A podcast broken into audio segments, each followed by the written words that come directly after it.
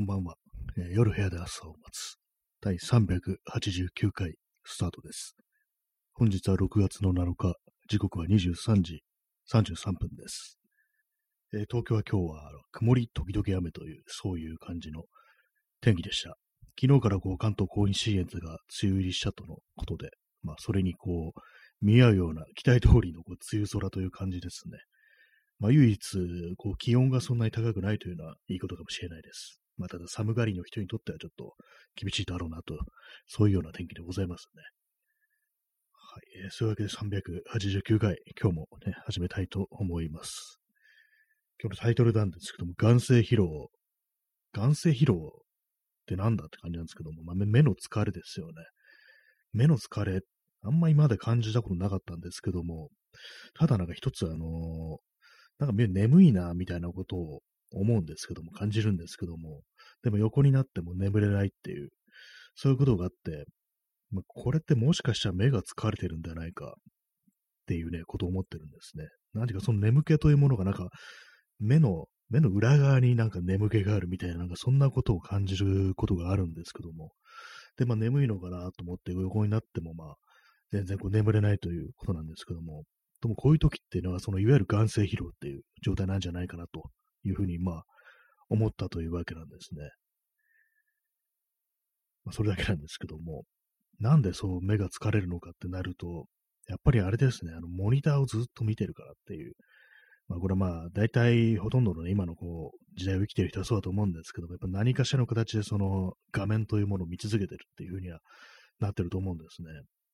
まあ、特にあのスマートフォン、スマートフォンって結構大きいと思います。やっぱりあの、まあ、パソコンのね、モニターも見てるんですけども、ぱり、ね、疲労度っていうのはスマートフォンとか上なような気がして、あとまあ顔に近いっていうのがあると思うんですよね。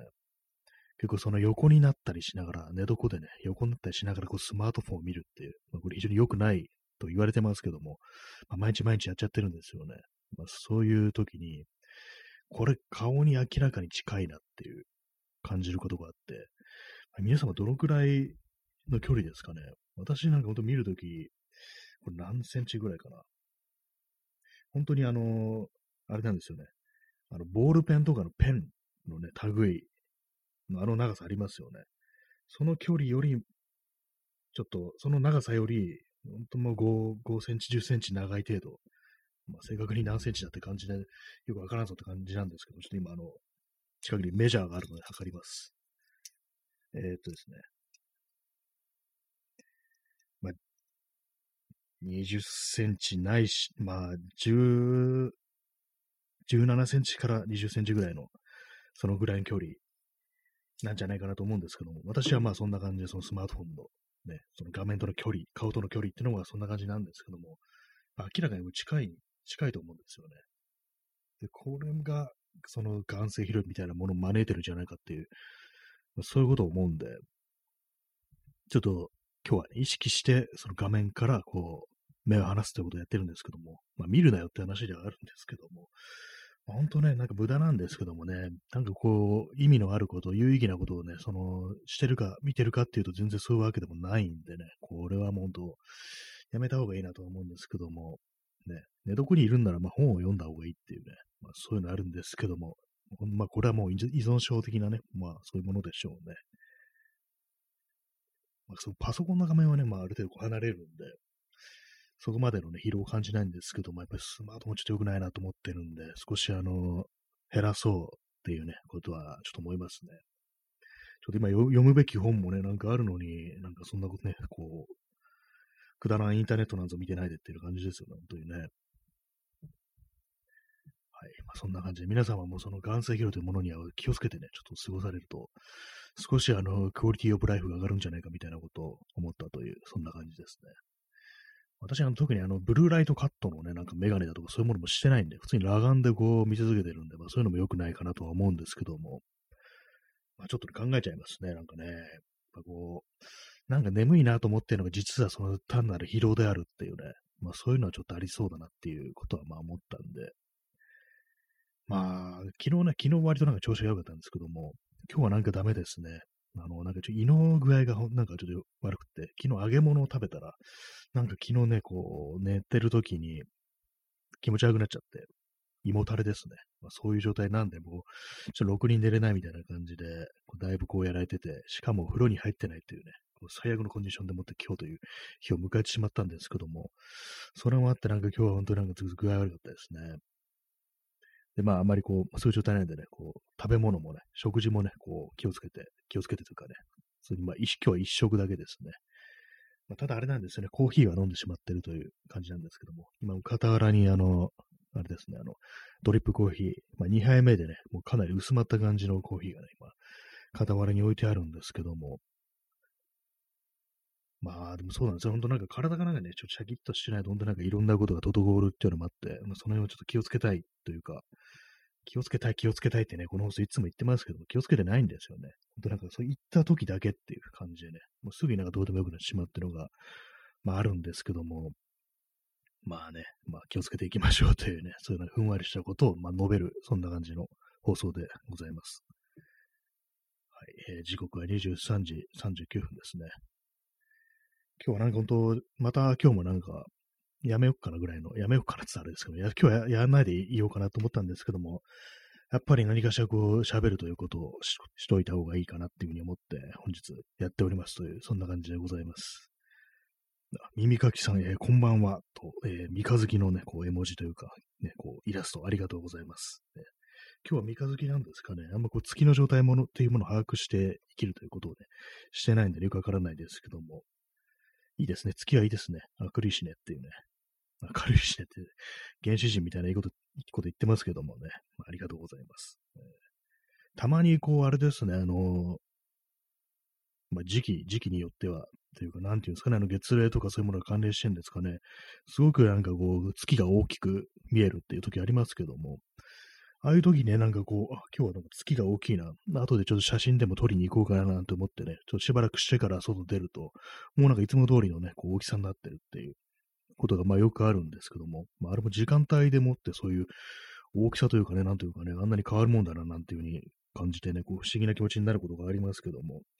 なかなかああいうね、こう、ものっていうのは、こう、自分の、まあ、写真とか撮ろうとすると、見えた通りに、思った通りにね、撮れないっていうのがあったりして、なかなか歯がゆいものではね、ありますね。前にあの、月食かなんかだったかな、もう、だいぶ、ね、10年、10年とは言わないですけどもう、7、8年前だと思うんですけども、そういう時に、こう、割とね、こう、張り切ってね、ちょっと広めの公園、あんまりこう、街灯のない公園に行って、こう、三脚立てて写真を撮るなんてことありましたけども、なかなかね、こう難しいなというのがね、結構あったりしますね。ちゃんと見えた通りに撮れないっていうのがあったりして、あいもう、天体写真とかね、なんかあんなの凝る人はすごく凝るでしょうから、いろいろ機材というものもね、凝らなきゃいけないんだな、なんていうふうに思った、そんな記憶がありますね。え、XYZ さん、リアルタイムではなかなか聞けなくても、追っかけで聞いて楽しみにしております。放送ありに感謝感謝。ありがとうございます。ね、この放送あれですからね、アーカイブというものがあるということでね。前はね、あれなかったんですよね。ラジオトーク、ね、アーカイブなくって、その時聞くしかなかった。リアルタイムで聞くしかなかったっていうね、まあそんな感じだったんですけども、結構ね、あの、多分、いつぐらいかな、この、やるようになったの。そんなにね、そんな、こう、昔でもないですよね。割となんかこの半年、半年じゃないか、もっとか。なのでなんかこの1年ぐらいで、まあそのアーカイブされるようになったってことでね、まあ以前はその、リアタイムで聞くしかないっていうのは非常に貴重な機会だったのが、今ではこう、結構便利になりましたね、やっぱり。ね、本日もこういうね、感じでこうやらせていただいておりますけども、ね、リアルタイムではなかなか聞けなくても追っかけて聞いて楽しみにしております。そうなんですよね、あれなんですよね。あの、どうしてもこう毎日やってたりして、まあ、あの、もうこの画面にあの、現在のね、こう、視聴者数、まあ、聞いてる人の人数が出るんですけども、なんかその人数しか聞いてないみたいな感じになっちゃうんですけど、やっぱり後からね、こう、アーカイブでね、聞いてくださる方がいるということで、なんか、結構ね、その感じわかんなくなっちゃうんですけども、なんか思ったより多くの人に届いてると思って喋った方がいいのかななんていうようなことはね、ちょっと最近思ったりしたこともあって、結構ね、それね、なんかもう、人数がなんかそんなにいないからもう、ね、何言っても OK みたいなね、そんな感じにはならないのかなということは、ちょっとね、思ったりして、ね、あまりこう過激なことを言うというかね、やばいことを言っったらまずいななんていうね、ことをちょっと思ったりしたというね、感じでございます。ね、そんな感じでこう、リアルタイムじゃなくてもね、聞いていただけてるということは本当にありがたいんでね、私の方こそ本当になんかこう、感謝感謝というね、気持ちで、こう、ありがたいですね、本当にね。ありがとうございます。ねまあ、389回ですからね。そんなやってんのっていう感じですね。ちょっとびっくりな感じはしますけども。なんだかんだでこうやってしまいますね。本当なんか習慣というか、なんというか、こう、先週なんか3日ぐらいやらないでいたんですけども、まあ、3日やらないでいるとやっぱりね、こう、ちょっと喋りがおぼつかなくなるなんていうこともあって、まあ、でもあれですね、毎日やってて、まあ、一種のまあ運動みたいな感じですかね。ねこう毎日筋トレするみたいな、ね、毎日ジョギングするみたいな、そんな感じの、まあ、性質の放送なのかなと思うんですけども、ちょっとほんの3日のブランクで、割とこうね、口が回らなくなるっていうね、割となんかびっくりしましたね。でも何でも継続というものはしていくと、ね、いいのかななんてなことは思いましたというね、そんな感じですね。えー、最近ですね、あの、ちょっとデスク周りというか、まあ、なんですかね、こう、まあ、作業机の上にね、こう、キーボードだとかね、モニターだとか、まあ、これ、まあ、撮ってるね、マイクとか、まあ、セッティングしてあるんですけども、まあ、なんかそのなんかちょっと配線周りがなんかちょっと最近急に気になってて、まあ、割となんかタタコ足配線気味だということにね、こう、気づいたんですよね。ほんとなんかこう、表には出てないけど、その作業机の裏面というかね、下の部分がかなりとっちらかってて、ケーブルがなんか足に当たったりするっていうこともあるんで、それもなんかちょっと気になったりして、その辺割と効率的に、効率的にっていうかね、ちょっとケーブルの取り回しとかちょっと考えた方がいいのかななんていうふうに思ってるんですけども、まあその中でも、あれなんですよね、これ充電ケーブル。私、あの、スマートフォンの充電をするためのケーブルが、なぜかね、もうこの、普段ね、座る所定の位置より離れたところにあって、ちょっと離れたところにコンセントがあって、そこからあのね、短いケーブルがね、こう、垂れてて、そこに刺すって感じになってるんで、かなりなんか結構不便なね、感じになってるんですよね。それをなんか少し変えたいなっていうのがあるのと、手元でね、ささっと充電するっていうね、ことをできるようにしといた方がいいだろうというね、ことを今思ってるんですけども、やっぱりなんかそのあれなんですよね、この電源ケーブル、電源タップの類の取り回しっていうの、結構難しいですね。本当になんかいろんなね、機器が繋がってるんで、まあ、今でね、本当になんかパソコン本体と、まあ、モニターと、あと、ね、他にも外付けハードディスクだとかね、あと Wi-Fi ルーターだとか、本当いろいろありますからね、なんかその辺がなんかもうかなりなんかこう、足りないぞみたいな感じになってて、あと、ね、デスクライトみたいなものもあるんですけども、それもつなげてるしっていう感じで、本当にタコ足気味で、しかもそれがあの、コンセントがね、あの、二口のコンセントからなんか結構その、ケーブルをね、どんどんどんどん生やしてみたいな感じになってるんで、タップを伸ばしてる感じになってるんで、一応もうね、壁の反対側にあれもあるんですけども、コンセント。そっちから引っ張ってくるのは、その部屋をね、こう、部屋の床を横断する形になるんで、それちょっとね、美的にどうなのかっていうのと、あとまあ足引っかかったりして鬱陶しいなみたいな、まあそういうのがあるんで、まあ、それもあってね、こう、ますますなんかちょっとめんどくさいなみたいな感じになってるんですけども、今んとこうまい、この、そのケーブルの取り回しの仕方っていうのはね、なんか、正解が見つかってないですね。本当にね。結構なんか一曲集中的な感じになってるんで、すべてがこの作業机で完結するみたいな、ね、感じになってるんですよね、本当に。まあ、それが問題ではあるかなとは思うんですけども、まあ、かといってね、こう、立ち上がってまた別のとこ移動してっていうのがね、めんどくさくなって、本当になんかこの、パソコンというものがね、こう、インターネットというものがね、なんか当たり前になってる、パソコンの前に座るのが当たり前になってるという状態では、本当になんかね、こう、根っこが生えたみたいに、その椅子の上にずっと座ってるみたいな感じになりがちなんでね、これほんとなんかなんとかしたいなというふうには思うんですけども、なかなかね、こう、席を立ち上がって別なことをするというね、モチベーションが湧かない、湧かないって感じですね。ほんとなんかあの、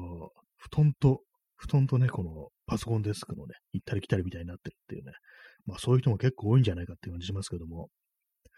特にね、あの、ご飯食べるのとかも、あれですからね、パソコンの前っていうね、感じになると、まあね、ほんと丁寧な暮らしというものから、本当なんか、ほど遠くなるようなっていう感じで、非常に良くないなっていうようなことはね、思うんですけども、まあね、ほんとなんかテクノロジーというものにね、毒されてるななんてことはもう日々思ったりしてますね。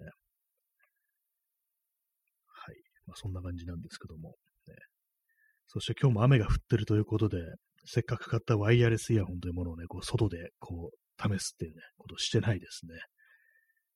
まあ、ワイヤレスイヤホン、あの、左右繋がってるタイプで使ったんですけども、これあれなんですね。一応なんか防水みたいな感じで、防水というかなんていうんですかね、運動してる時にちょっとぐらい汗とかで、まあ、濡れちゃっても大丈夫みたいな、そのぐらいの、確かの IPX4 だったから、なんかそういう防水の企画みたいなのがあるんですけども、4ですね。その4、数字の4ですね。IPX4 だったかな。それなんですけども、それはもう完全な防水ではないですね。まあ、その生活防水的な感じで、まあ、ちょっとぐらいのちょっと汗でとかで濡れちゃっても、あとまあちょっとしぶきかかっても平気だよぐらいの感じなんで、まあ、あんまりそれを過信するのもいけないという感じで、まあ雨の中ね、使う感じじゃないなというところなんで、まあ、今日みたいな日はね、まあ、傘させよって感じですけどもね、私傘嫌いなんで、ちょっとぐらいね、もう小雨だとなんか、あれなんですよ。ほんと刺さないで外出るっていうことは結構ありますね。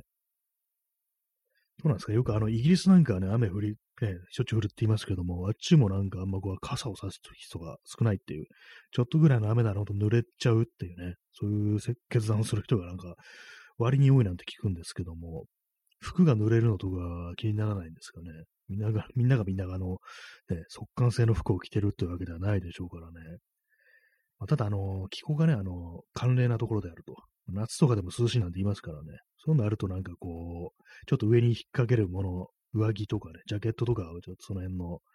水を弾くような素材のものをよく着てるなんて、そういうこともあるのかもしれないですね。まあ、羨ましい、その辺は羨ましいですね。なんかね、気候がなんかこう、過ごしやすい、涼しいっていうようなね、まあ、私暑いの嫌いなんで、本当に。はい、イギリスの気候の話でした。インスタントじゃないや。えー、薄くなったコーヒーを飲みます。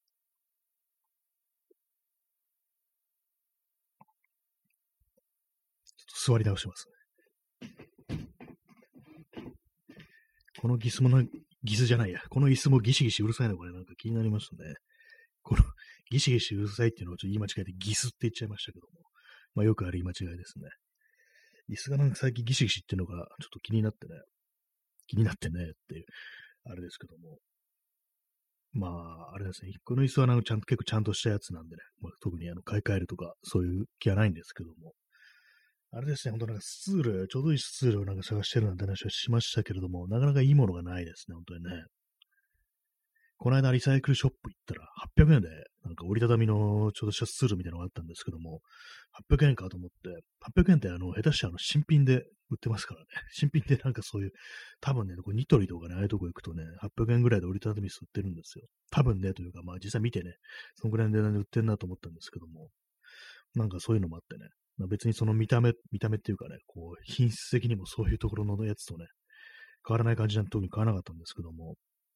まあでも世の中あれですよね、椅子というものにこだわる人っていうのも結構いるみたいで、特にデスクワークとかで、その特にあの、あれですよね、あの、在宅で仕事してる人なんかは、かなり椅子に気を使うっていうことで、椅子ほんとダメなやつを、に座ると腰が終わるなんていうね、話ありますけども、どうなんですかね。私はなんかね、そんなに腰やったことがないんで、あれなんですけども、まあだから今座ってる人はまあ結構いいやつっていうことなのかもしれないですけども、やっぱりね、安手の、なんか、ああいう、なんかガス圧のね、あの、昇降式のなんかオフィスチェアみたいなやつってやっぱあんま良くないのかなと思うに、思ったりしてて、昔ね、私、そういうの使ってたんですけども、今、お役御免になってね、人にあげちゃいましたけども、割と今、頑丈な木のね、木の椅子に座ってます。椅子もなんか本当なんか奥深いですよね。なんか、有名デザイナーのなんかね、こう椅子みたいなのがあって、なんか、これは名作みたいなのが結構いっぱいあったりしますけども、ああいう世界もなんかね、まあ、掘ってみたら結構面白いのかななんていうふうに思いますね。結構高さが本当重要ですね、っていうのは。高さ、まあ、机の高さとかもちゃんと合わせなきゃいけないっていうのもあったりして、本当なんか人間の座るというね、こう行為というのは結構原始的なようでいて、結構奥の深いものなのかななんていうふうに思ったりしますね。え XYZ さん、えー、座るだけで骨盤矯正されるみたいな椅子用のクッションとか気になります。あ、なんかありますね。あの、最近、なんかあの、樹脂製のやつですよね。なんか座ると、そこに座るとなんかあの、骨盤矯正というか、正しい座り方をさせてくれるっていうね。ああいうのありますね。どうなんですかね？あれね、たまになんか私、あの、東急ハンズとか行くとね、ああいうのも置いてあったりして、たまになんかね、気まぐれでこう座ってみたりするんですけども、あんまりそんなにこうね、効くのかなって、ちょっとあの半信半疑ではあるんですけども、まあ、いろんなありますよね。その椅子自体にそういう骨盤矯正というか、まあ、正しい座り方をね、矯正してくるようなね、なんかそんなタイプの椅子っていうのがありますけども、ね、効くんですかね？ちょっと気になりはしますけどもね。座り方によってその疲労の度合いだとかね、まあ、腰がね、痛くなる、痛くならないっていうのに関係するなんていうことはよく言われてますけども、私自身なんかそう、あれなんですよね、ずっと座,、まあ、座ってるね、こと多いですけども、腰がね、おかしくなるってね、ことはなかったんで、まあ今座ってる椅子がまあ本当なんかいいのかもしれないですけども、どうなんですかね、本当にね。えー、P さん、リモートワークでの仕事の労率を上げるためには、職場と机と椅子の高さを揃えるという考え方があるようですね。ああ、いつも一定の高さっていうのが、その、あれなんですかね、関係してくると、能率に関係してくるという、そういう感じなんですね。確かにもうしょっちゅうね、もう違う高さ座ってると、なんか体が慣れないっていうのありそうですよね。その度になんかこう力入れるところだとかね、こうリラックスするところだとか、そういうところがね、変わってくるってなると、確かに疲れそうっていうね、まあ、違う条件ね、環境に適応するってのは、やっぱりその脳の余計な部分を使いそうで、そうですよね、慣れるということに対してね、まあ、疲労というものを覚えそうな感じがするんで、確かにそれはね、起きそうですね。まあ、なかなかね、もうぴったりね、揃えるってのはね、難しいでしょうからね。自宅とね、そのオフィスってものは結構その、使ってるものもね、変わってきますからね、そういうね、オフィス用品と、普通にね、こう自宅で使うような手に入るものっていうのは、まあ違うでしょうからね。まあそうすると調整できるものっていうのがね、まあいいんですかね、高さとかを。あとあれですよね、あの、スタンディングディスクというものはね、なんかこの数年でよく言われるようになりましたけども、最近はまあこう聞かなくなりましたけども、なんかね、立ってこう作業すると、まあ能率が上がるなんてね、そういう話もありましたね。私もね、一時期ね、なんかそれをね、ちょっと実践してみたことあるんですけども、まあ、とはいえ、その、普通の机の上に、ちょっとしたね、あの、他の、あの、物を置くのに使ってる台みたいなのをね、こう、ラックみたいなのを置いて、まあ、疑似的にね、どうだろうみたいな感じでこうやってみたことあるんですけども、やっぱり立ってると疲れるんですよね。当たり前ですけども、立ってるという声が疲れてしまう、足が疲れてくるっていうのがあったりして、まあそれも一つの課題かなっていう感じで、まあ、座ったり立ったりっていうのが一番いいんでしょうね。どっちか、どっちとも行ったり来たりできるっていうのがまあいいんでしょうけども、ただね、本当なんかずっと座ってると体がガチガチになってくるっていうのはまあ日々ね、それ実感してこういるのでね、それはなんかわかる気がしますね。ただ結構ね、あれなんですよ、あの、ネットのね、なんかこう、中古の家具だとか、あの私、最近たまにあの、ジモティっていうね、そのあの、なんかあの、無料あるいは有料でなんかね、こう、ユーザー同士がその不要品をやり取りするってそういうサービスあるんですけども、それ見てると結構ね、あの、スタンディングデスクというものをなんかね、もう使わなくなったんで譲りますっていうふうにね、言ってる人は結構いたりして、ああ、なんかこう、リモートワークだとかね、まあ在宅の仕事っていうものが結構ね、行われるようになって、それであの、スタンディングデスクとかね、こう、導入してみてはいいけど、やっぱ合わなかったっていうね、そういう人は結構いるのかなというふうに思ったりして、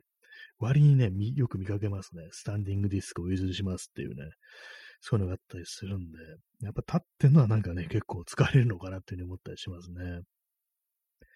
XYZ さん、それぞれの使わなくなった理由が気になりますね。そうですね。普通にあの、まあ、自分に合わなかったっていうのと、あとはまあ、その、リモートとかじゃなくなったっていう、それありそうですね。なんかコロナというものがなんか、風に収まったかのようなね、顔をしてね、普通にもう出てこいやみたいなね、感じになってるっていうね、そういう理由も結構ありそうですよね。どうなんだって気がしますけどもね、それもね、なんか、普通に前の世界に戻るというのもなんかおかしいような気もしますけども、やっぱそういう事情でもって、まあ、あもうスタンディングデスク、スタンディングデスク必要ないやみたいなね、そんな風になったっていう可能性もまあありそうですね。なんかああいうの見てると本当になんか机とかね、なんか買わなくてもいいんじゃないの？みたいなね、まあ、その、まあ、取りに行くという手間はありますけども、で、それをね、こう、飲めるのであればね、普通になんか角度が買わないで、人からもらってね、こう、置いておくのいいんじゃないっていうね、ことは僕結構思ったりしますね。私も机ね、友人からね、こう、もらったやつ、今、こう、座ってる作業机と別に、こう、置いてあるんですけども、それもね、それもらってきたやつでね、全然こう使えてるんでね、人からね、もらうっていうのはなかなかいいまあ、運ぶ手間を考えればね、ちょっとあれですけども、いいと思いますね。なんか何でもこう使い捨てる、捨てるっていうのはね、なんか良くないなっていうふうに最近思いまし、思ってきてますね。なんか本当にこう、まだ使えるものをね、こう、捨てちゃうっていうのはなんか、ちょっとあの環境とかね、でもゴミとかやっぱりこう減らしていった方がいいのかなぐらいの感じね、思うようになってきましたね、最近は。でも本当になんかそのジモティーとか見てると、世の中こんなにいらないもので溢れてるんだみたいなね、ことを思ったりしますね。まあ、特に家具類とか大きいものってのは、処分するのにもお金をね、使うっていうことで、やっぱ結構困ってるんじゃないかなと思うんですよね。あの、捨て料理でか誰か持ってってくれた方が、ね、こう、粗大ゴミ出したりするのにお金使わなくて済むし、ね、それで喜ぶ人もいるし、みたいな感じでね。それでまあ、ああいうサービス利用してる人がね、結構いるのかなとは思うんですけども。まあなんかね、私、ジモティーね、前に使っ、一回だけ、こう、ね、いただいた人からなんかね、融通してもらったことがあってね、そそれ何かっていうと、木材をね、こう、いらなく使わない木材、リフォームの余りの木材をね、こう、いたいただくっていうのがあって、それでね、結構助かりましたね。結構デカめのね、そう今使ってるこの作業机をね、作るのにね、こう、使ったんですけども、まあ昨今ね、あれですからね、木材の値段がって言ってね、そういう値段が本当になんか今と倍ぐらいしてるなんてことありますからね。なんかそういうサービスとか本当になんかこう、どんどん使っていった方がいいのかななんていうふうに思ってますね。まあ、本当机類、椅子類はね、本当ありますね。なんか。結構ね、あれね、なんか、物を捨てるのにお金がかかるっていうね、のがありますからね。結構その、ね、不法投棄みたいなものっても、割と街をね、歩いてて、あんまこう人の取らないとか、とかね、こう、取るとね、結構あったりするんでね、やっぱりこう、金払うんだったらもうその辺捨ててやるなんていう人もまあ増えてるんだろうなってことは思いますね、やっぱり。でもなんか、あれですよね、なん捨てちゃうんだったら、やっぱちょっと前、その前に、あの、ジモティーとか出してくださいっていうことはね、思ったりしますね。なんか特に自転車とかね、捨ててあったりして、まあ、盗難っていう可能性もありますけども、結構なんか時期的にね、なんかあの、引っ越しシーズンとかの時に、そういうなんか、たまにね、こう、放置してあるというか、そういう自転車とかあったりして、まあこれ引っ越すのに、まあ持ってくのめんどくさいとか、あの捨てんのもお金かかるしっていうところで、こういうとこに放置しちゃうのかなみたいなのがたまにあるんですけども、ね、ああいうのもね、なんかこう、もしね、こう、いらなくて捨てるんであれば、ね、誰か持ってってくださいとかね、なんかそういうふうに書いてね、放置してほしいなっていうふうに思いますね。そしたらなんかね、こういる人のところにね、こう、行くんじゃないかみたいなことを思うんですけどもね。私前にあの、近所でずっとなんか自転車が放置しちゃって、そういう感じで。